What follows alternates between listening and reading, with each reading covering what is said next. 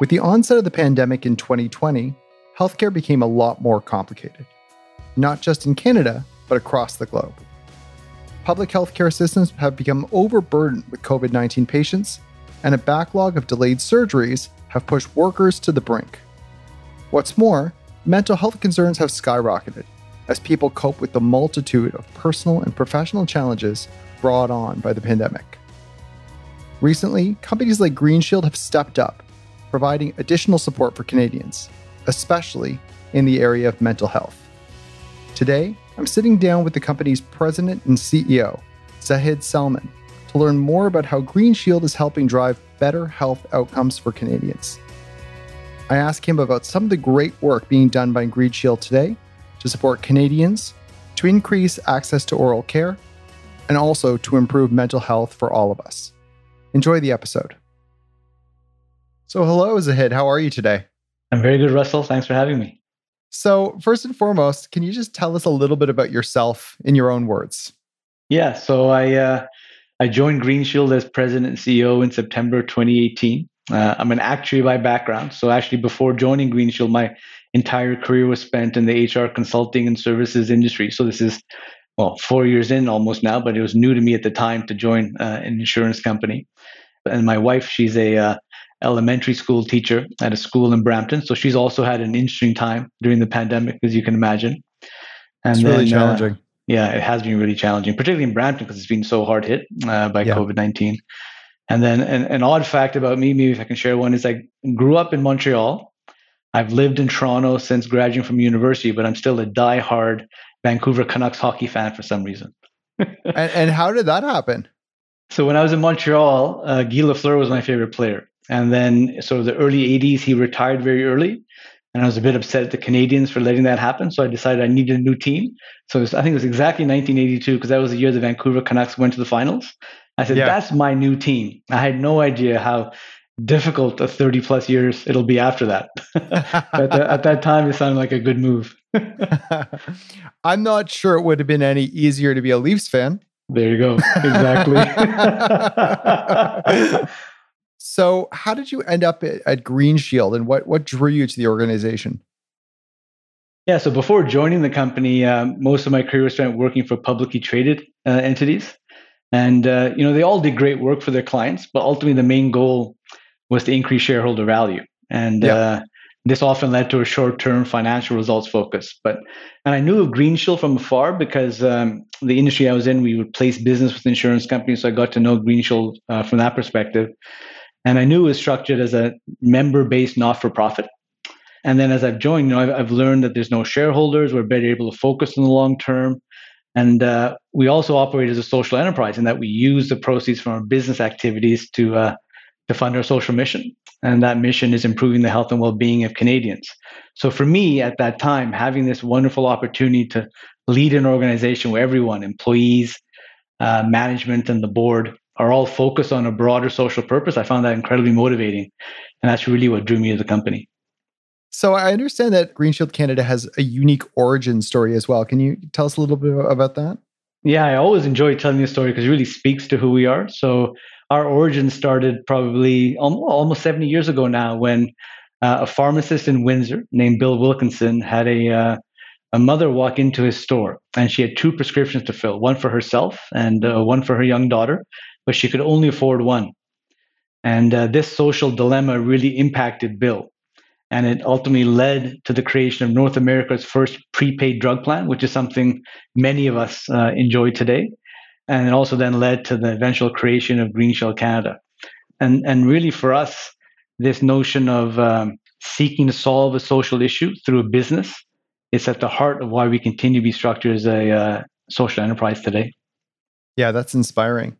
Yeah. Tell us a little bit more about Green Shield today. So, what do you do and how are you different than other companies operating in a similar space? Yeah, so I find that we're very different from other insurance companies, which is primarily the space that we operate in. You know, first and foremost, like I said, we're a not-for-profit social enterprise, uh, and it's in our DNA uh, to support the communities where we live and work, and to also uh, create shared value across both our business and social activities. And if you look at our enterprise strategy, at its core, what we're trying to do is expand our financial capacity to advance our social mission. And through 2025, to really back that up, we've targeted through our strategic plan to invest $75 million on oral health and mental health initiatives that will drive improved health outcomes for Canadians. And we're going to put a particular focus on disadvantaged and underserved populations. So that's the driving social objective. And then to fund this, our business strategy is focused on evolving Green Shield from what we are today, which is Canada's fourth largest health and dental benefits carrier, serving over 4.3 million Canadians, into an integrated health services company and the country's only payer provider. So not only will we administer and pay health claims, but we'll also provide healthcare services. And then to do this, the Green Shield of tomorrow will uniquely operate three distinct yet uh, interconnected businesses health insurance, health and benefits administration, and health services delivery. And digital will be a key part of our delivery model, helping to enable the customer value proposition we're trying to bring to life, which will be focused around convenience, accessibility, integration, and health outcomes. So I think all of this together uh, really does make us unique in our space. So your core business is this idea of workplace based health benefits, right? Health and dental benefits. I think you said. Why would uh, why would a company choose you over some of your competitors that that I'm not going to name them, but they, they might be better known? Yeah. So I think for some of them, they're really drawn to the the fact that we're not for profit. There's that just enables a different outlook, a longer term focus. Um, that's some a reason why some clients choose us. We're also well known for the client service that we provide and then the outcomes we deliver, both to plan sponsors in terms of helping them manage their costs, but then also the services we deliver to members. So some insurance companies only pay the claims and administer the benefits. We also own and have developed internally the, the technology platform. So when plan members go into a pharmacy, it's actually our drug card, which is directly connected into our claims platform, whereas many other insurance companies they outsource their drug card to a different provider, so it's more fragmented of an experience. So those are the, some of the reasons why uh, we've done well. And uh, you know we're the fourth largest, as I mentioned, and all of our growth in the, on the insurance side has been organic, whereas uh, the larger players have really grown through acquisition over the last several years. What was your uh, company's response to the pandemic? Yeah, so think, like many companies, you know, right off the bat, we put the health and safety of our employees as the number one priority. So for us, that meant committing up front to no layoffs, no salary reductions. We introduced a, a number of additional mental health supports pretty early on. And uh, within 10 days, we had 98% of our employee base working from home, which you had asked me a week before the pandemic, could we have done that? I would have said no way, but uh, we found a way, like many other companies have done. So really, and we've we've maintained that focus on the health and safety of our employees throughout the almost two years of the pandemic thus far. And in addition to employees, uh, we invested in our clients. So um, the first three four months of the pandemic, a lot of health practitioners were shut down, so we just weren't seeing claims. So a number of uh, providers in the industry started to give premium refunds, and we actually gave amongst the largest premium refunds to really support our clients, many of whom are small businesses that were struggling uh, during the pandemic. And then finally, for us, once we were certain our business footing remained sound, which fortunately enough for us, we're in an industry where we continue to do okay. Uh, we actually advanced our business strategy and closed the first four acquisitions in our company's 63 year history. So kept things going on the business side and and that's also allowed us to remain strong and sustainable throughout the pandemic.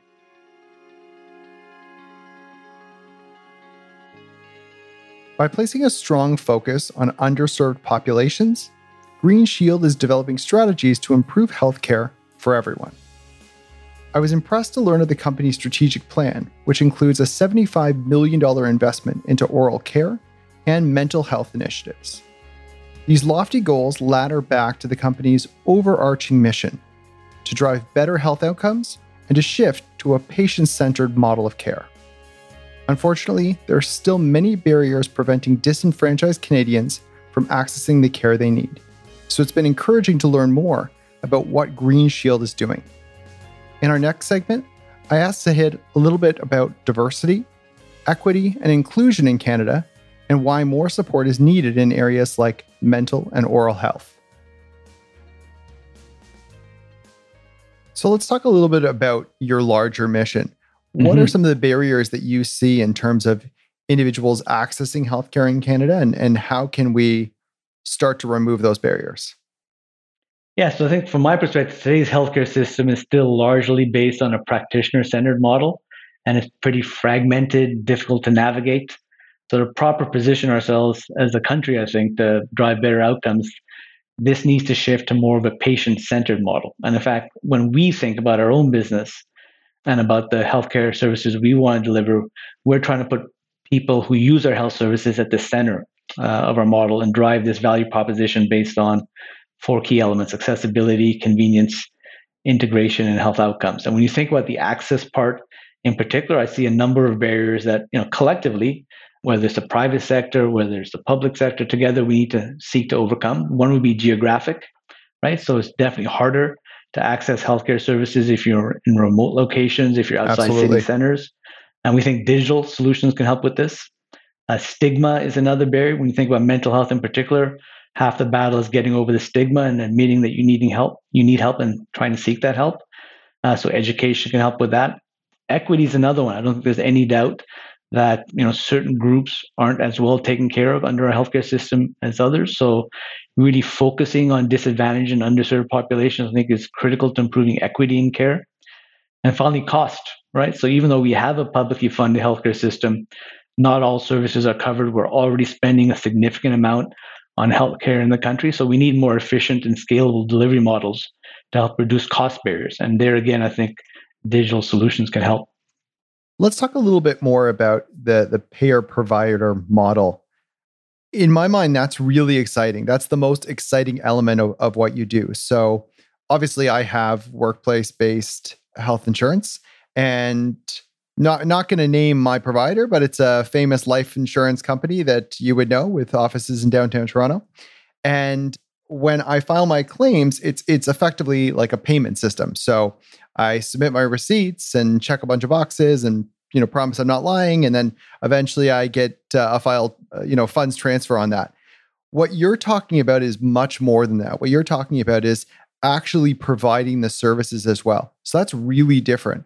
What made you want to go down that road? I mean, there are other examples in different countries where you have, you know, insurance companies, pharmacy benefits managers also delivering certain types of care. And for us, you know, as you said, so not only will we administer and insure and pay health claims, but we also want to provide these services. So the question is, why would we want to go about doing that? So what we had been seeing in Canada before the pandemic was um, as these digital health solutions started to emerge, a number of clients were coming to us and asking us to provide access to their employees to these solutions because of the benefits plans that we manage for them. And initially, what this meant for us is identifying preferred vendors the many available in the market, and then maybe doing things like negotiating preferred pricing.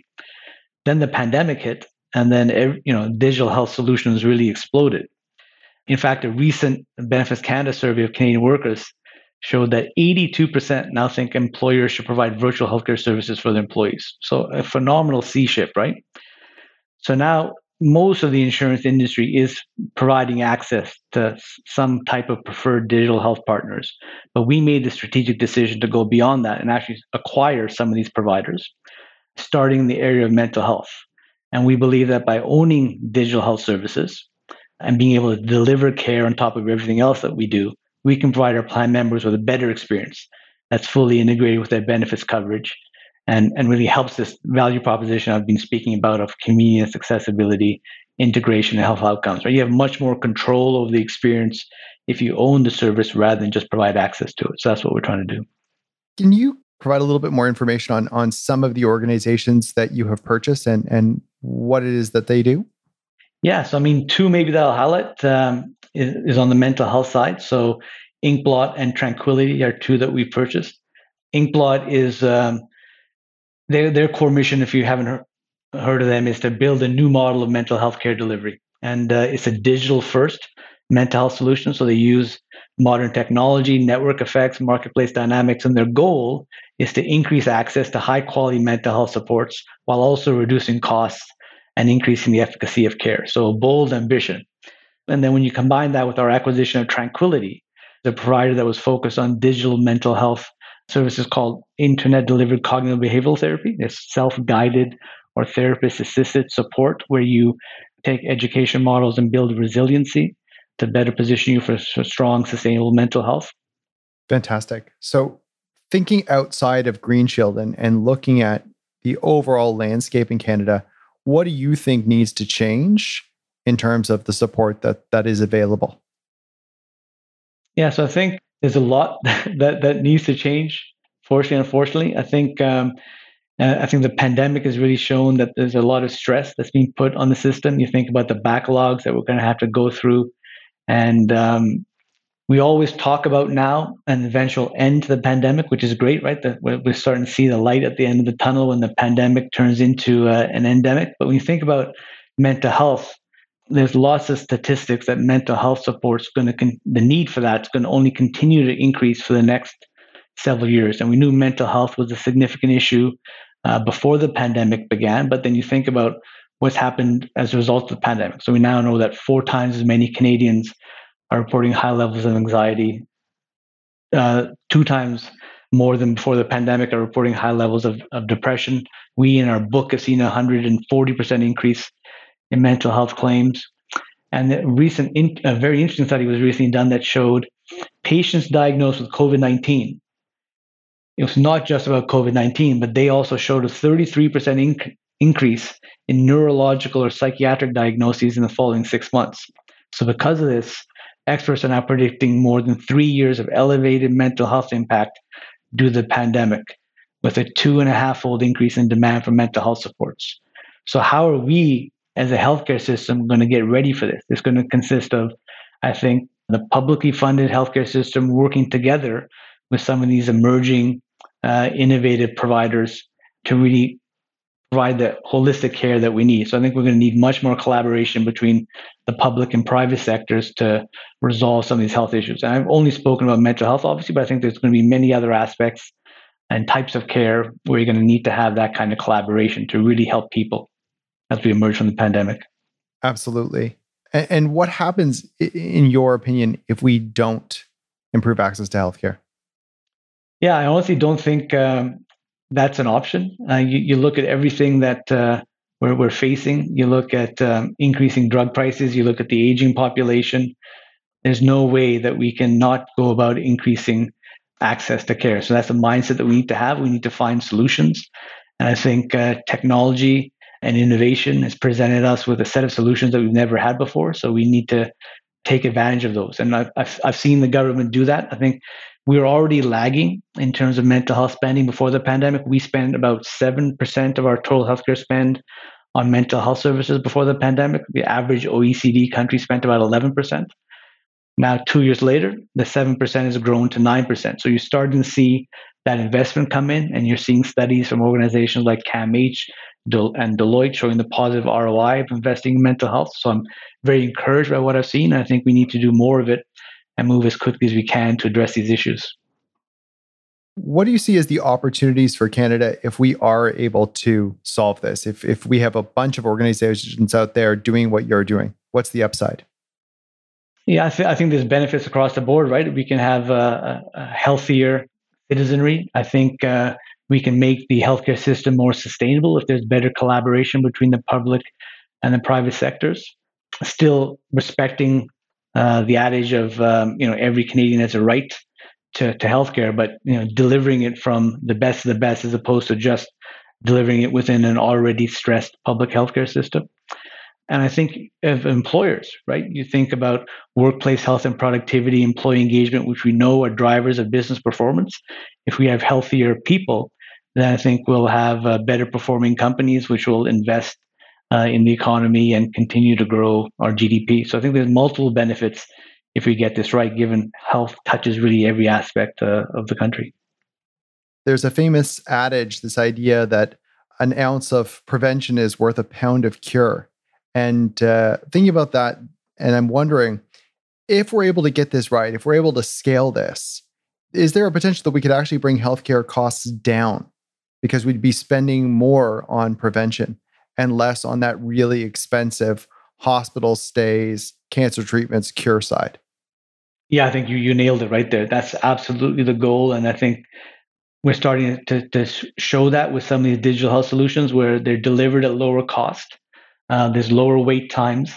Uh, a lot of these digital health solutions are preventative in nature. So when I talked about internet delivered cognitive or behavioral therapy. This is for mild to moderate symptoms where you want to start building resilience so that when you're faced with bigger issues, you're more prepared to deal with them, right? And that stops you having to spend extra dollars on on uh, practitioners like psychiatrists or going to the hospital and experience inpatient care. All these expensive modalities can be avoided by doing some of these prevention efforts. And then, as you said, scalability.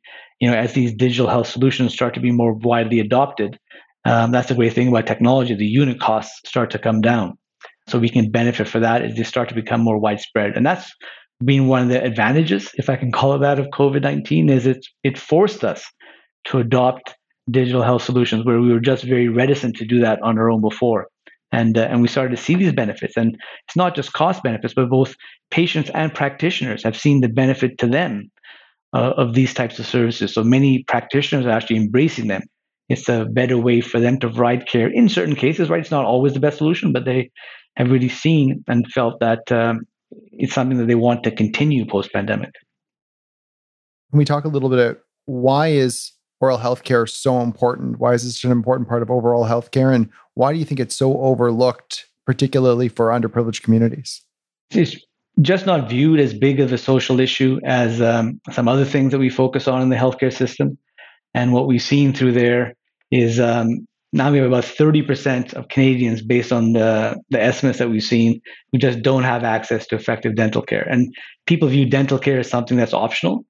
But what we've seen, based on the studies that we've conducted, that we've, we've uh, uh, reviewed ourselves, is that better oral health care contributes to better overall physical health. It can reduce incidence of oral cancer. It can reduce other physical health issues that are manifested and start with poor oral health. It also really contributes to the confidence of individuals. You know, when you think about going and applying for jobs, the confidence if you don't have good oral health really decreases. We've seen that people who start to receive care, their confidence increases. They then gain access to employment opportunities they didn't have before. So there's that social benefit beyond just the physical health benefit. And in that regard, you know, from one of our key social impact programs is what we call the Green Door Project. We identify the working poor as a group that's in the greatest immediate need for oral health services. And that group are people who earn a living. So it, as a result, they don't qualify for publicly funded dental benefits, but then they also rarely have any employer sponsored dental benefits. So they typically then go without oral health care altogether because they have to prioritize things like food and shelter.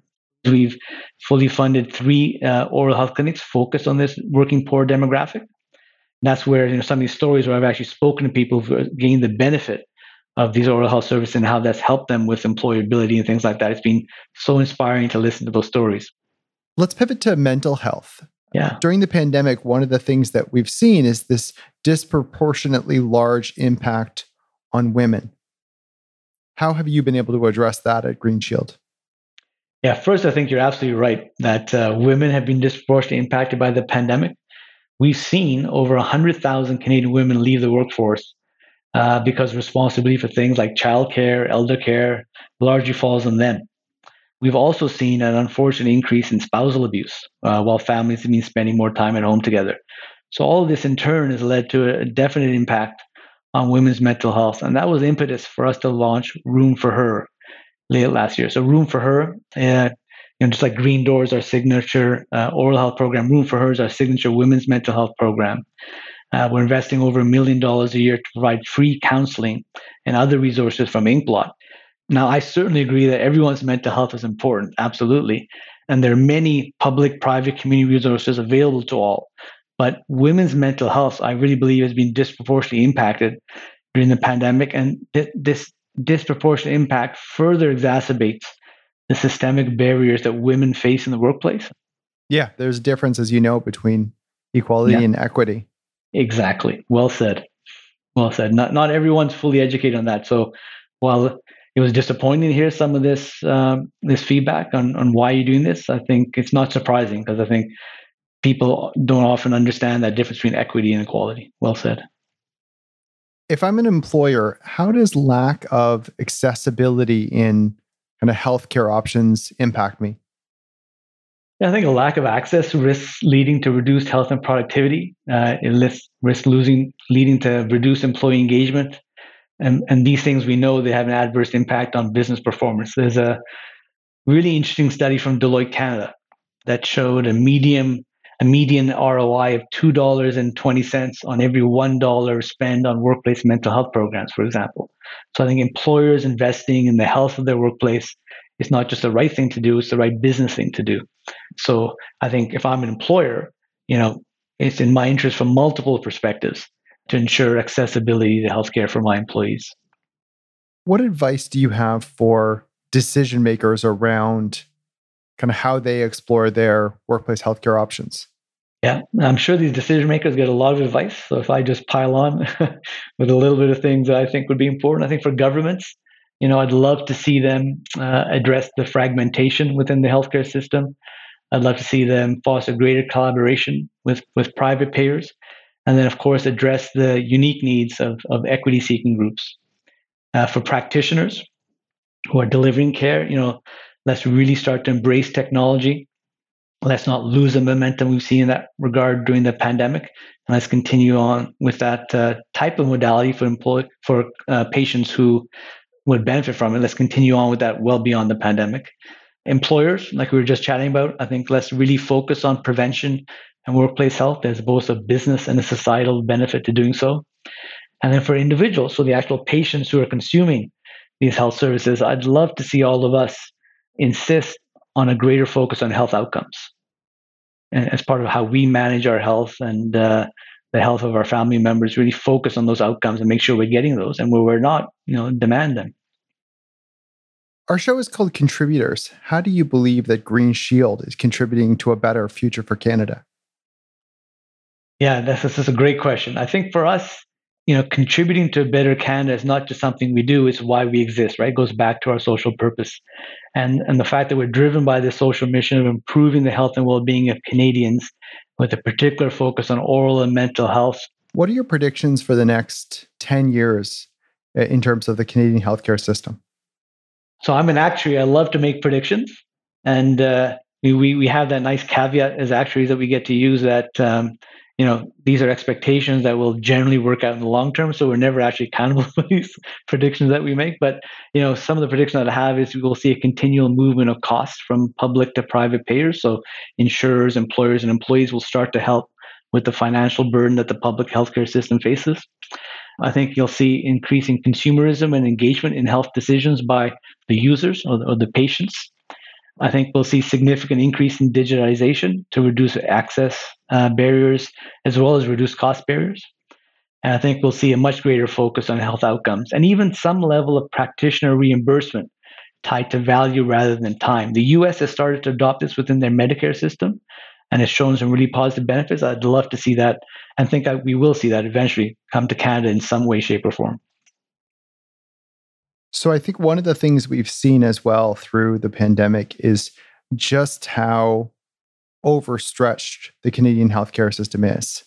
So, what do you think we can do to address this and create a better system for everyone? Yeah, it's a really big question, and I uh, I'm not sure there's just one general answer. So maybe if I start at macro level, some solutions I think could include. I've spoken about it a few times, but better integration between the public and private health players uh, to build a continuum of care. There's opportunities to increase the scope of practice for lower cost health providers where appropriate. We've already seen that happen a bit during the pandemic as pharmacists were given more and more scope of services to keep people out of the stressed healthcare system. And greater consistency of care and practice standards between provinces, I think, will be important to build efficiency into our systems at a national level. So I think those are some things at a macro level that we can do if we speak more granularly about this, and maybe I can speak to that from a more of a mental health perspective, what we've seen is the Canadian public healthcare system is better equipped to deal with acute mental illness than chronic issues. And this is because our system is fragmented, complex, expensive. Uh, it just leaves too many patients without effective, affordable, and timely treatment for mild to moderate illness. Yet, mild to moderate mental illness uh, presents an opportunity for innovation. That's what we've been seeing these last couple of years with this rapid acceleration the adoption of digital health solutions by both practitioners and patients focus on mild to moderate mental illness. These solutions they offer greater access, shorter wait times, they come at reduced costs. So there's a benefit that they provide for certain types of issues that you know I, I, think can allow us to take some of the stress off the broader healthcare system. So opportunities like that across various types of needs and care, I think, is something that we can look at as well over time. That's a great point. I have a, a good friend is, who's a doctor, and she she likes to say, you know, Canada is a great place to be deathly ill, but not a great place to be somewhat unwell. Yeah, very well said. Absolutely. What do you see as the the next big trends in health and wellness? Yeah, I think we're going to see a, a shift from practitioner centered to patient centered care. Uh, uh, here too, I think technology will really enable that consumerism mindset and allow individuals to be more demanding of the sort of health services they receive. I think we're going to continue to see digital health progress as the key method by which can, Canadians consume health services.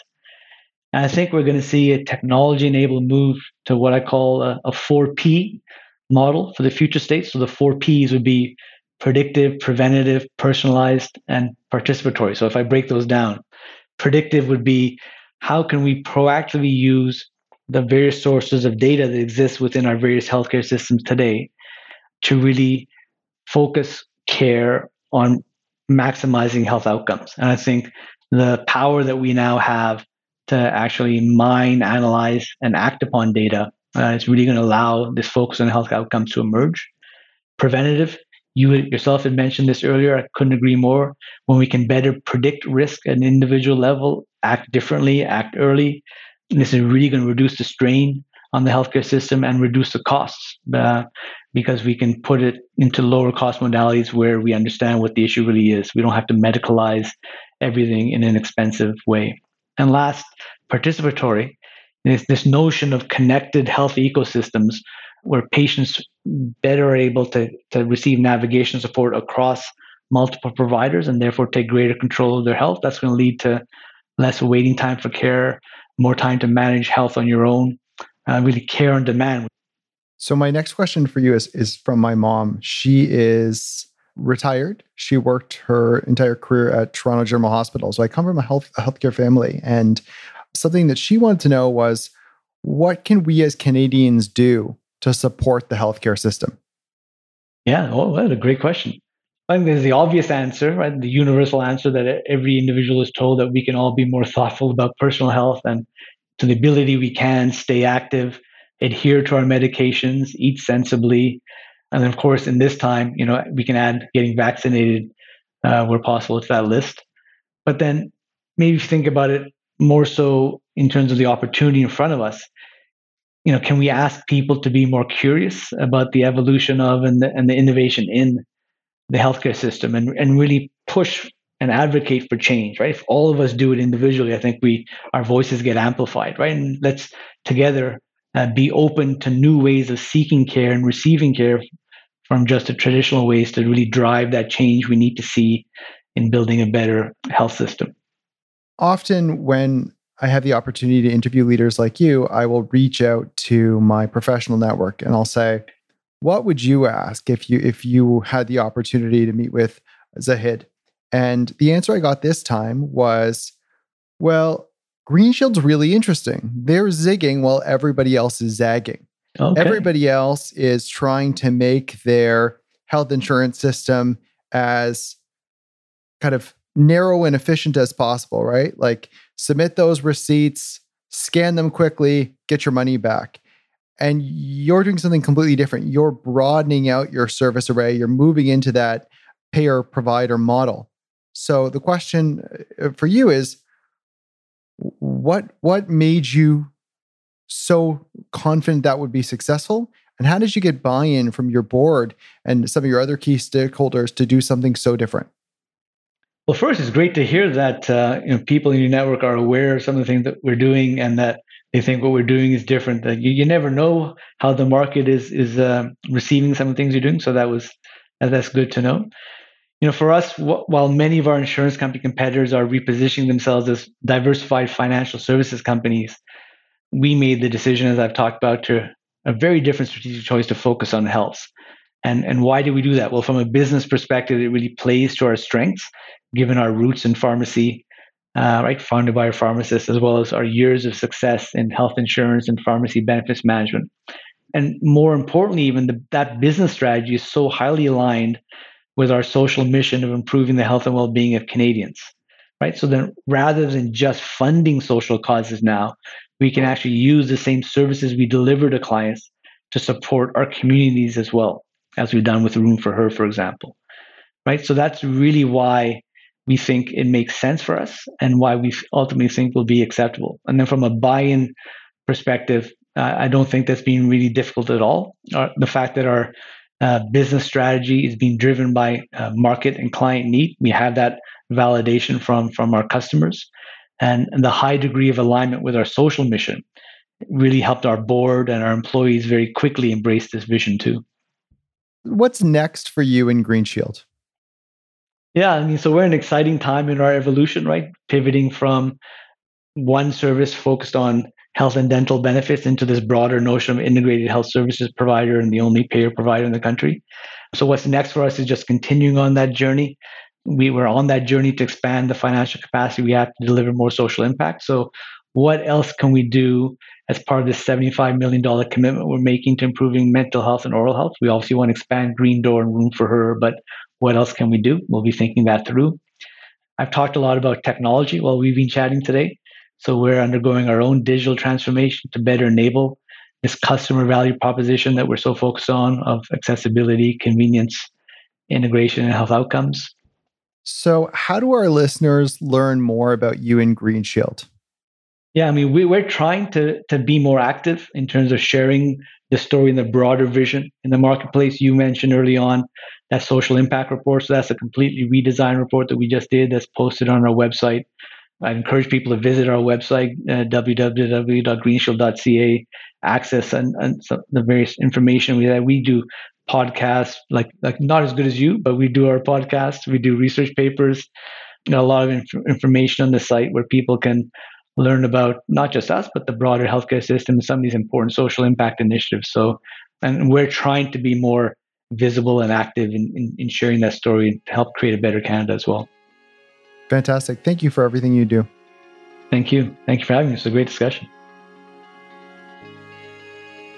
My conversation with Zahid helped to shed light on some of the incredible initiatives Green Shield is working on. Here are three of my takeaways following our discussion. Zahid noted that the current healthcare system is still largely fragmented and based on a practitioner centered model of care instead of patient centered.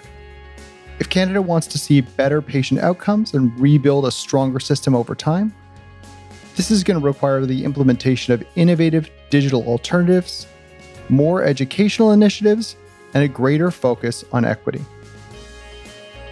In terms of mental health, women were hit particularly hard by the pandemic, which has only exacerbated the systematic barriers that were already faced in the workplace. Many of Green Shield's initiatives, including the Room for Her campaign, are focused on resolving this inequity.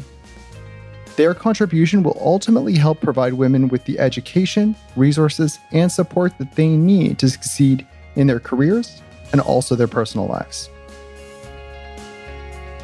By looking beyond just health insurance and actually providing patient care, Green Shield has changed the equation and created a scenario in which they can focus more of their efforts on proactive health versus reactive health care. This is a win for patients, for Canada overall, and for Green Shield's corporate clients, who will have healthier and happier employees.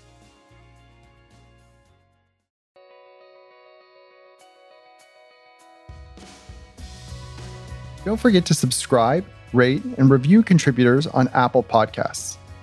And tune in to our next episode on March 23rd.